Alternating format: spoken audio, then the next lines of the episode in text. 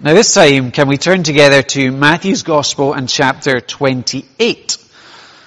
We're thinking about what Jesus says about discipleship from verse 16 to the end, but we'll read the whole chapter, reminding ourselves that these words take place after the cross and after the empty tomb and the resurrection of Jesus. So after the Sabbath, at dawn on the first day of the week, Mary Magdalene and the other Mary went to look at the tomb. There was a violent earthquake, for an angel of the Lord came down from heaven and, going to the tomb, rolled back the stone and sat on it. His appearance was like lightning and his clothes were white as snow. The guards were so afraid of him that they shook and became like dead men. The angel said to the women, "Do not be afraid, for I know that you are looking for Jesus who was crucified. He is not here. He has risen, just as he said. Come and see the place where he lay. Then go quickly and tell his disciples, he has risen from the dead and is going ahead of you into Galilee. There you will see him. Now I have told you." So the women hurried away from the tomb, afraid yet filled with joy, and ran to tell his disciples. Suddenly Jesus met them. "Greetings," he said. They came to him, clasped his feet, and worshipped him. Then Jesus said to them, "Do not be afraid. Go and tell my brothers to go to Galilee. There they will see me." While the women were on their way, some of the guards went into the city and reported to the chief priests everything that had happened. When the chief priests had met with the elders and devised a plan, they gave the soldiers a large sum of money, telling them, "You are to say, his disciples came during the night and stole him away while we were asleep. If this report gets to the governor, we will satisfy him and keep you out of trouble." So the soldiers took the money and did as they were instructed. And this story has been widely circulated among the Jews to this very day. Then the 11 disciples went to Galilee, to the mountain where Jesus had told them to go. When they saw him, they worshipped him, but some doubted. Then Jesus came to them and said, "All authority in heaven and on earth has been given to me. Therefore go and make disciples of all nations, baptizing them in the name of the Father and of the Son and of the Holy Spirit, and teaching them to obey everything I have commanded you. And surely I am with you always to the very end of the age." I wonder when you hear the word disciple or discipleship, what thoughts come to mind.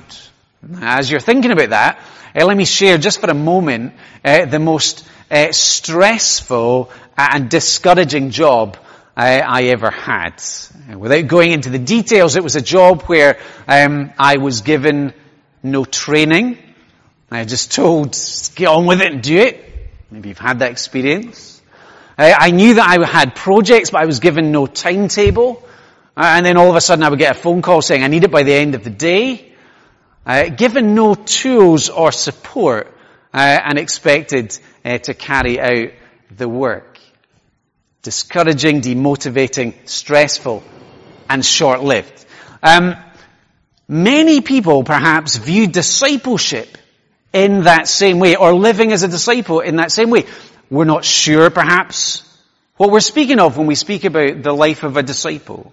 We're not sure how to go about living for Jesus or for helping others to grow as disciples. And we can find, because in churches we talk about it, because it's there in the Bible, we can become demotivated. Perhaps we can feel guilty about it. And if we don't get it, we find that we are missing something that Jesus says is crucial to our purpose as his followers.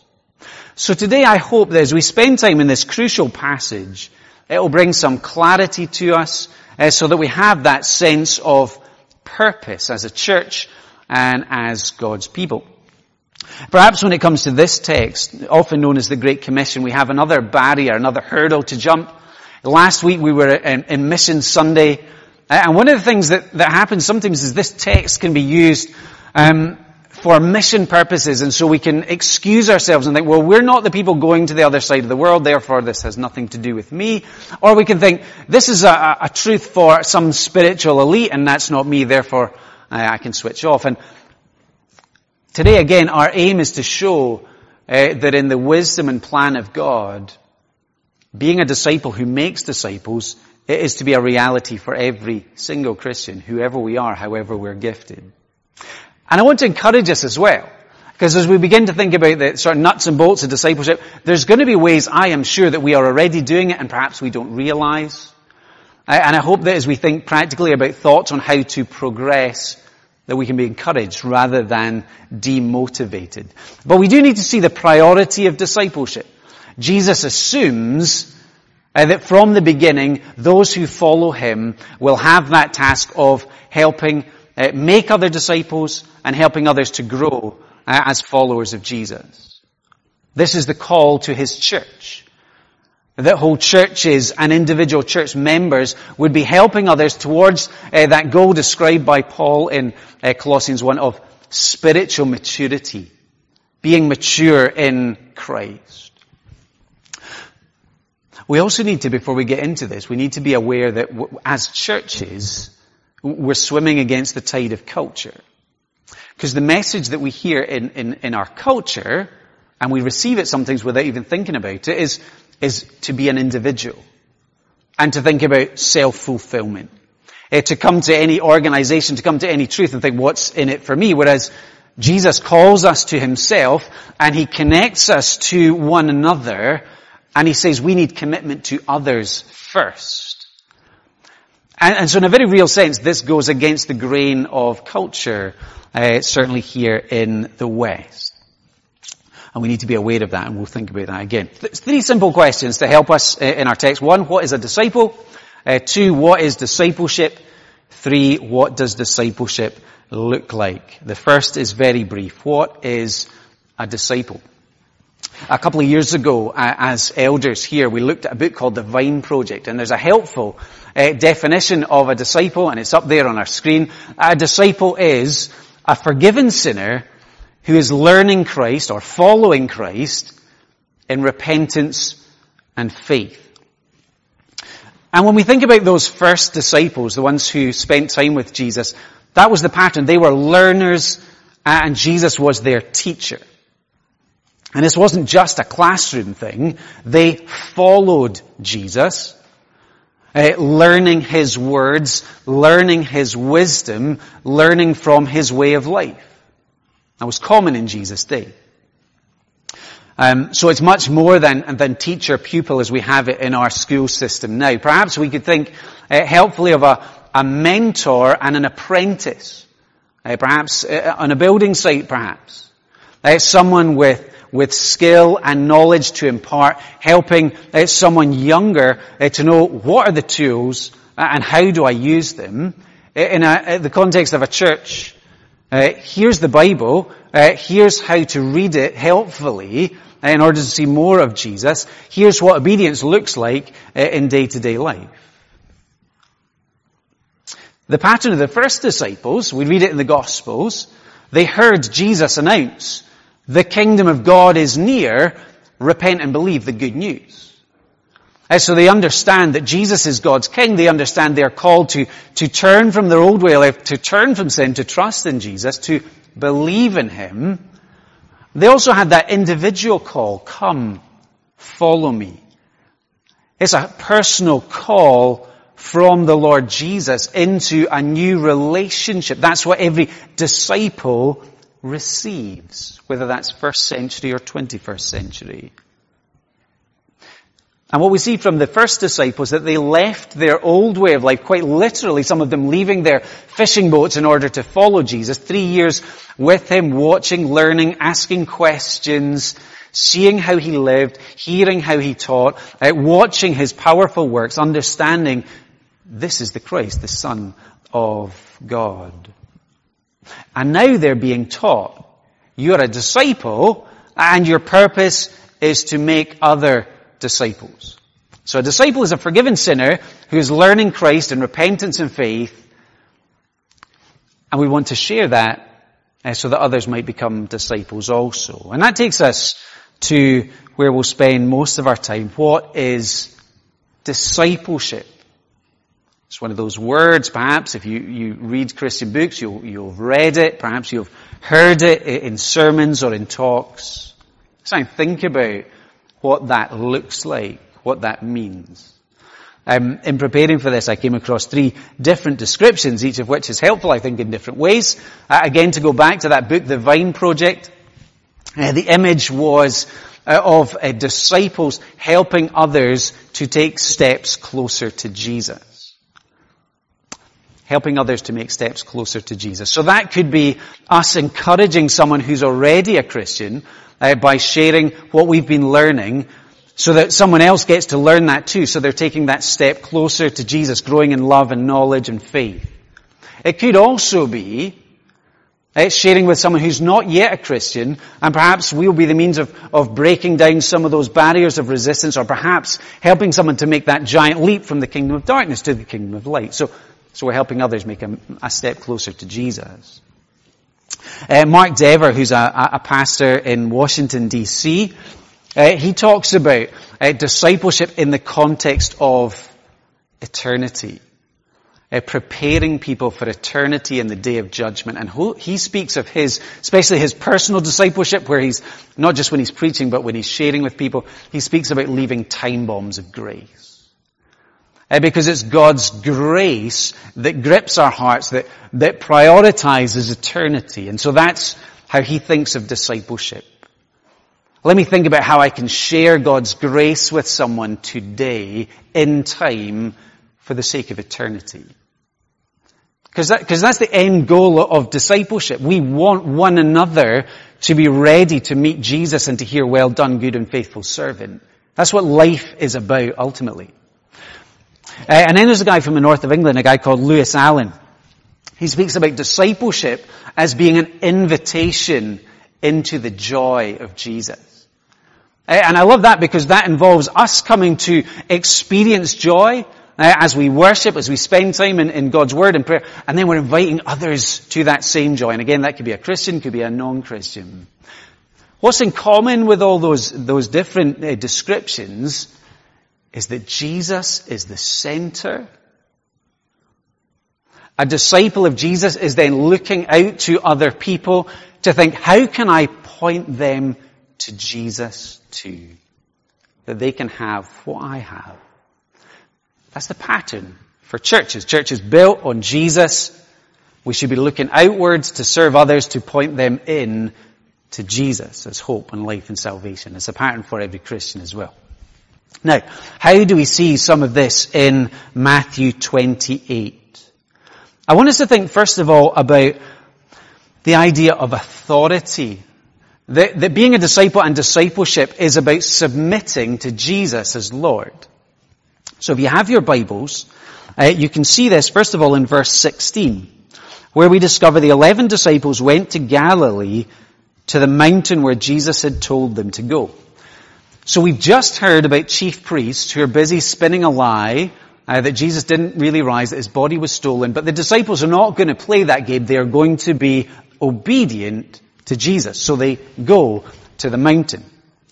Further, thinking about the authority of Jesus, verse 17, when they saw him, they worshipped him. Jesus is not just a guru or a great teacher. He is their Lord and their God.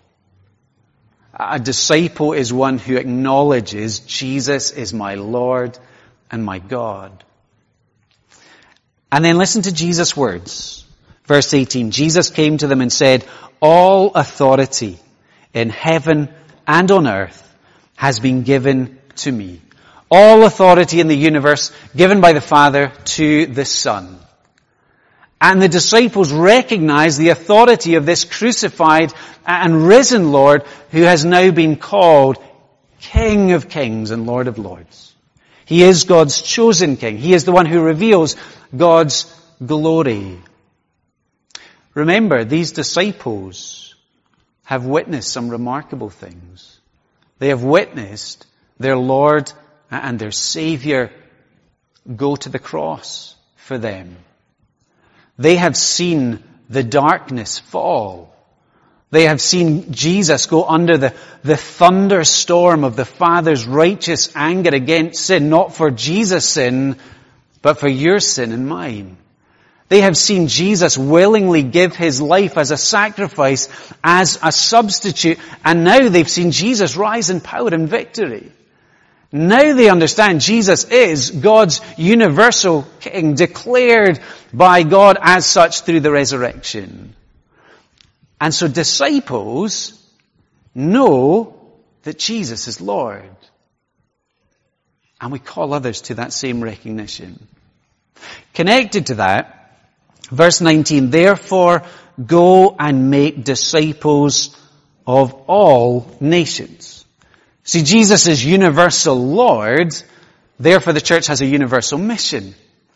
To announce to the world Jesus is Lord and that he is Savior. Last week we were thinking about that reality in Colombia and India and Vietnam and Thailand and Galashiels and Edinburgh.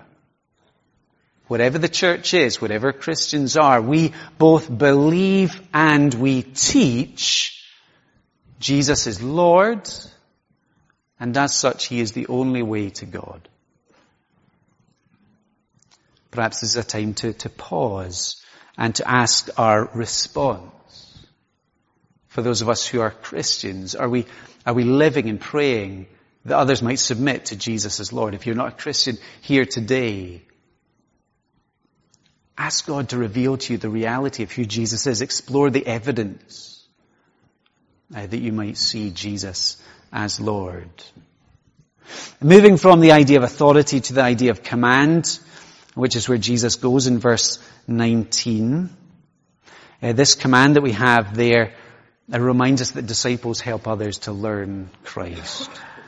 19, therefore go and make disciples of all nations, baptizing them in the name of the Father and of the Son and of the Holy Spirit, and teaching them to obey everything I have commanded you. Here is the marching orders of God's church. This is our reason for existing, that we would make disciples, that we would invite and call people into this new relationship with Jesus, where he is teacher and Lord and master and king. That lives are lived to give glory to him rather than seek glory ourselves. And to the church, Jesus has given two crucial things as we seek to make disciples. One is the sign of baptism, a gift to the church. Again, if you were here last week, one of the videos we watched was from a pastor in India, Matthew. Last week they were baptizing new believers in the Lord Jesus. And he spoke about them doing that to show that they now had a new walk and a new way of life. That's a really helpful way for us to think about what baptism represents for the church. Baptism for a disciple is a sign of entrance into the kingdom. It's a way of saying, I want to publicly identify, to show my loyalty to Jesus as Lord and King. It is also a sign of repentance, of leaving an old way of life behind, of turning away from sin to follow God through faith in Jesus. And so baptism is that very rich sign and symbol, but then we're also told that disciples teach others to obey everything I have commanded you. So in making disciples, we are speaking God's word into the lives of others. So we speak the good news of the gospel to one another and to our world. That the God who made us in love and grace sent his Son to live a perfect life of obedience for us in our place, because we cannot and we have not. And that same Lord Jesus then died for us, paying the price and penalty for our sin. And then he rose for us and he is glorified for us. He reigns as king in heaven and he is returning one day to judge the living and the dead and to take his people to be with him forever. Jesus has come to save us, to adopt us, if we would have faith in him. And so the church brings that good news along with that call from Jesus to repent and to believe. And so as we teach, we must teach the gospel, we must teach the good news. But we also, in our text here, we teach everything that Jesus has commanded. And that's really interesting, isn't it? That Jesus focused on his commands. We saw this 3 weeks ago now. Back in Matthew chapter 5, verse 17, the Sermon on the Mount, Jesus said, I didn't come to abolish the law and the prophets, I came to fulfill. So Jesus can point to obeying his commands because he's come to fulfill the Old Testament. And when we think about the commands of Jesus, it's so helpful for us to think of those two great love commands. Love the Lord your God with all your heart, soul, mind and strength. To love your neighbour as yourself. Especially in Matthew's Gospel, there's lots of teaching about practical holiness. What does it look like day by day to live for Jesus? But think about those two headings, love for God, love for neighbour. And we are teaching, not just as information transfer, we're teaching to help people to obey. So as disciples, we're not just, here's some information, we're also wanting to model what following Jesus looks like. We want to be training people to understand, here's what faith looks like in a family or in a workplace or on social media, whatever it might be. Something we do in families with our children. We don't just pass on instruction, we look to model and to train and correct and instruct, and so we should do in the church as well. And then having given them this command, Jesus also wonderfully reminds his disciples of his presence. Last words in this gospel from Jesus. And surely I am with you always to the very end of the age. There was a great promise before Jesus was born. Matthew chapter 1, verse 23, Jesus would be Emmanuel, God who is with us. Jesus, just about to leave and return to heaven, says, I am God with you always. Comforting presence of Jesus. Remember, he's told them following him is hard, it's cross-carrying, but we don't do it alone. Jesus is with us by his Spirit as we continue his mission. And so we're reminded that part of being a disciple who makes disciples is to prayerfully depend on the Lord Jesus. Now, what I want us to do for the rest of our time is to think about what does discipleship look like. By way of summarizing where we've been so far, disciples see and acknowledge the Lordship of Jesus.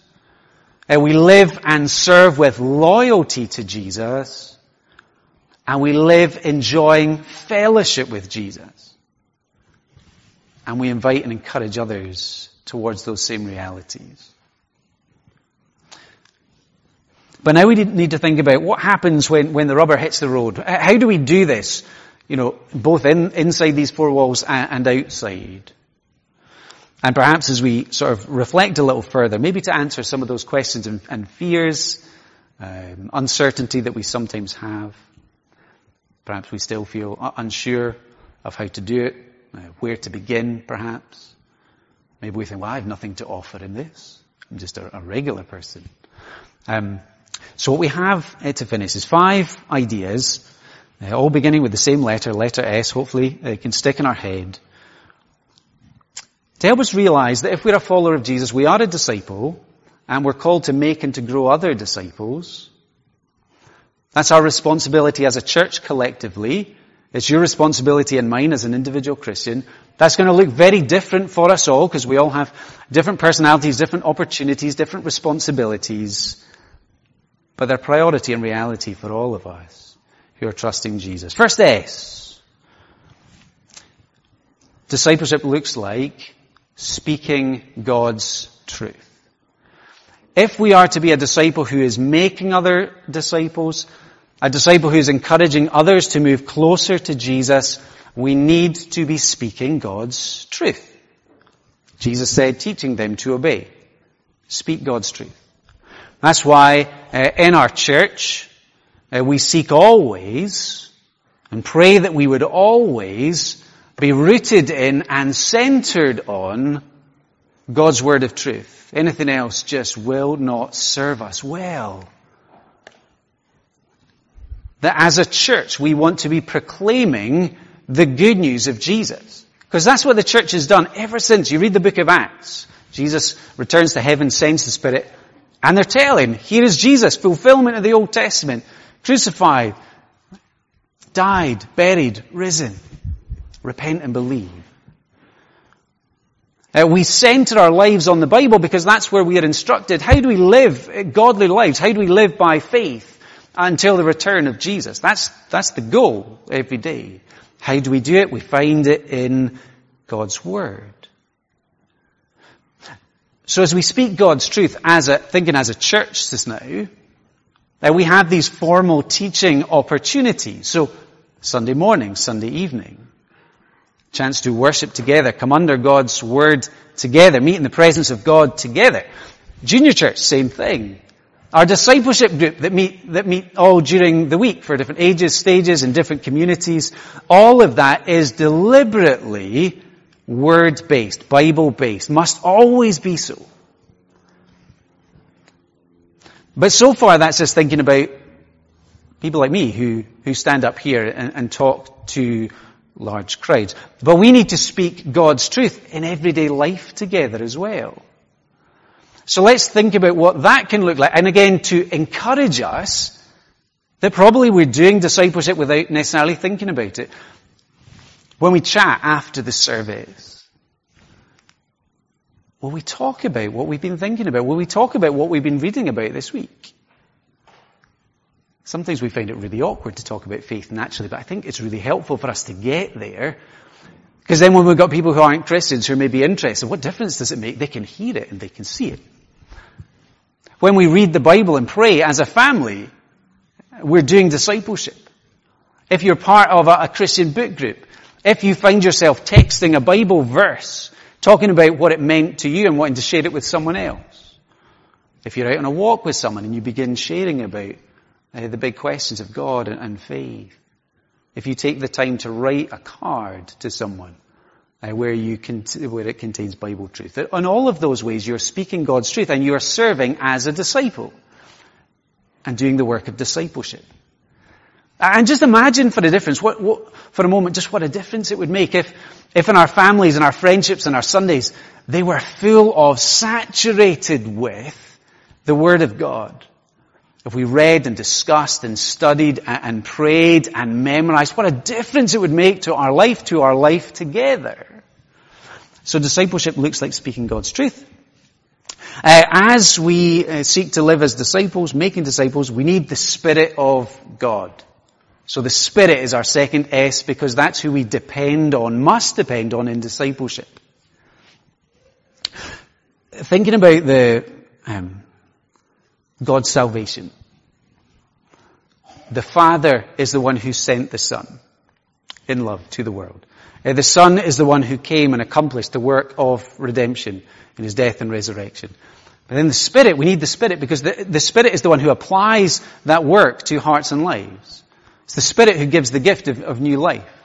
It's the Spirit who unites people to Jesus. It's the Spirit who transforms believers. It's the Spirit who speaks to us in the word that he inspired. And so my point is simply this, that it's the Spirit that works through his word. It's the Spirit that breathes new life. It's not us.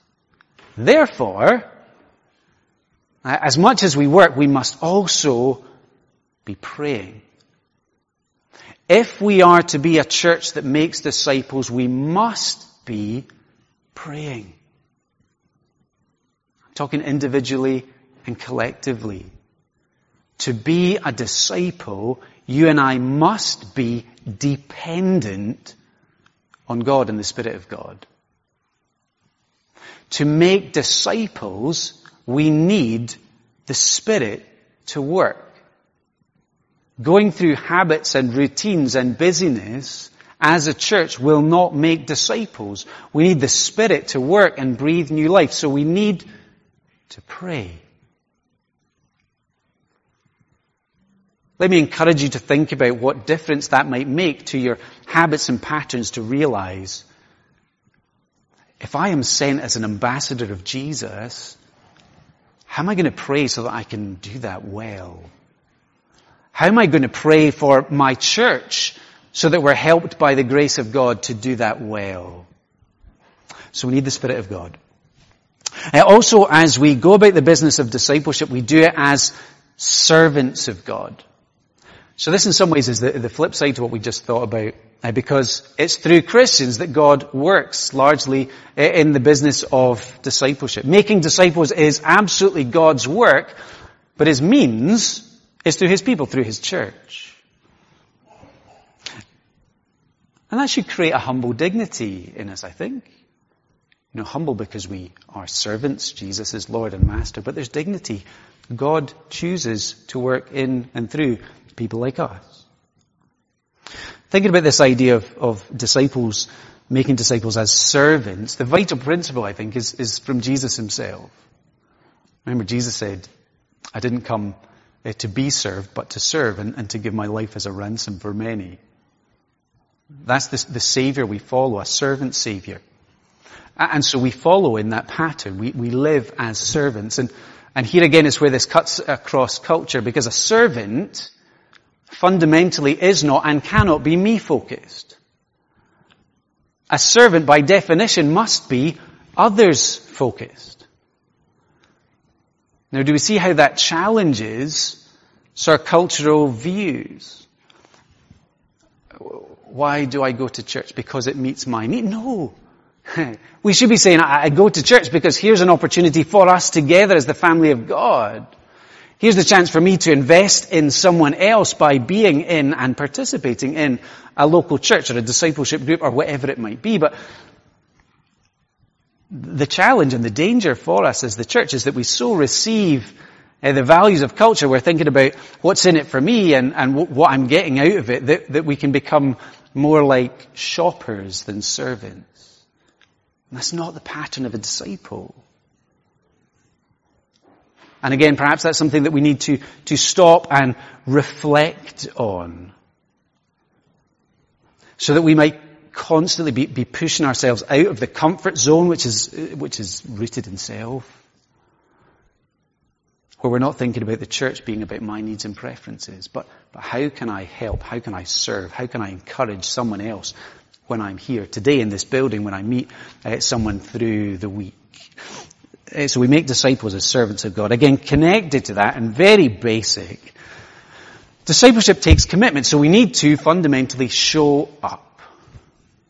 Edinburgh is many things, but it is most definitely a horrible place to travel around, isn't it?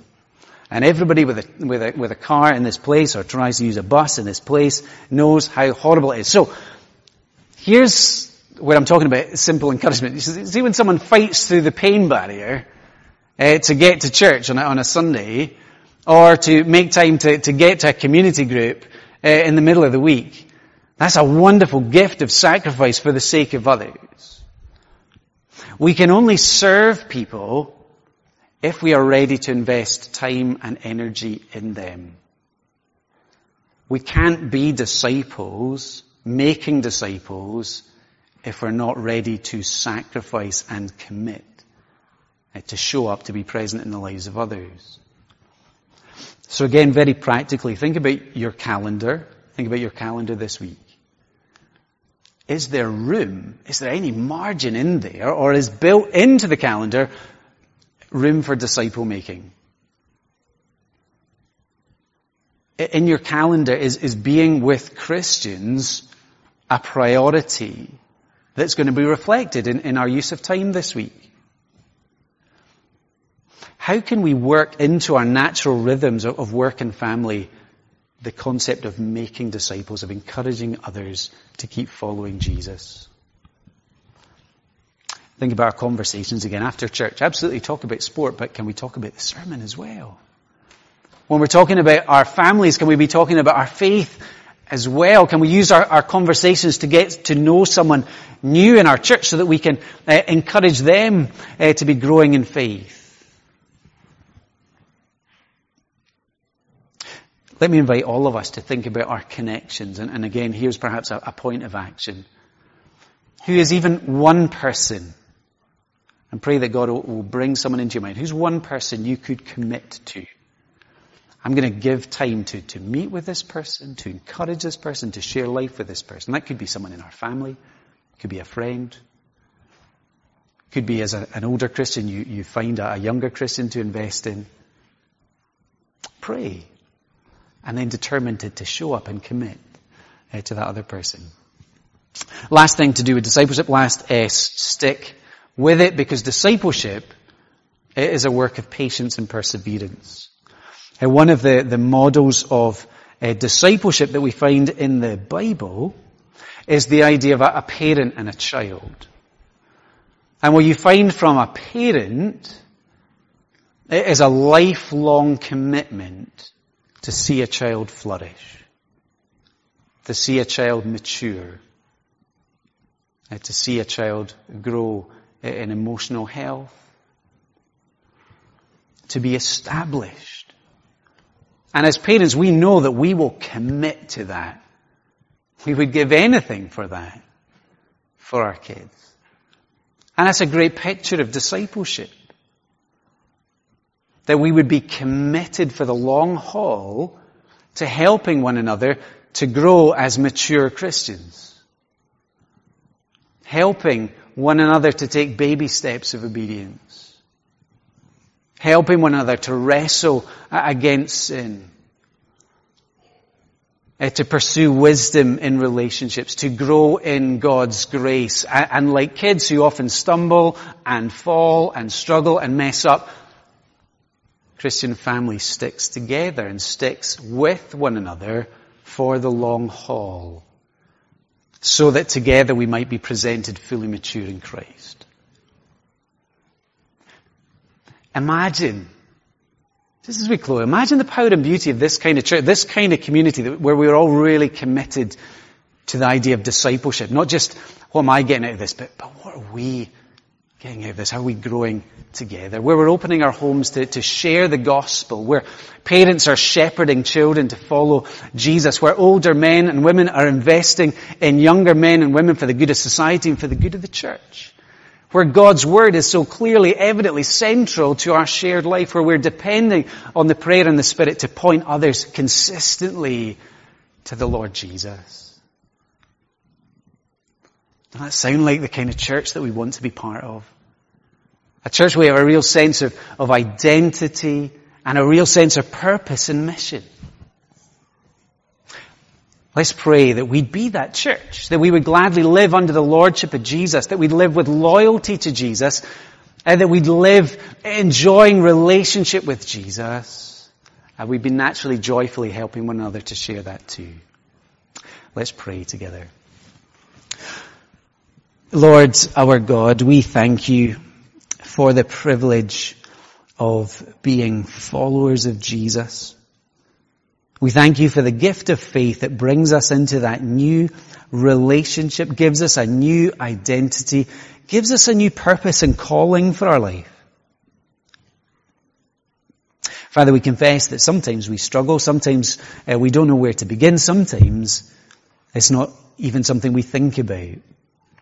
Sometimes we're so caught up in the here and now, caught up in our own struggles and our own stuff that we don't think about eternity. We don't think about presenting people fully mature in Christ with an eye on eternity. We don't think about sacrificing and serving for others. But Lord, we pray that you would draw us back to yourself, draw us into that vision of discipleship that Jesus handed down to his disciples and to the church.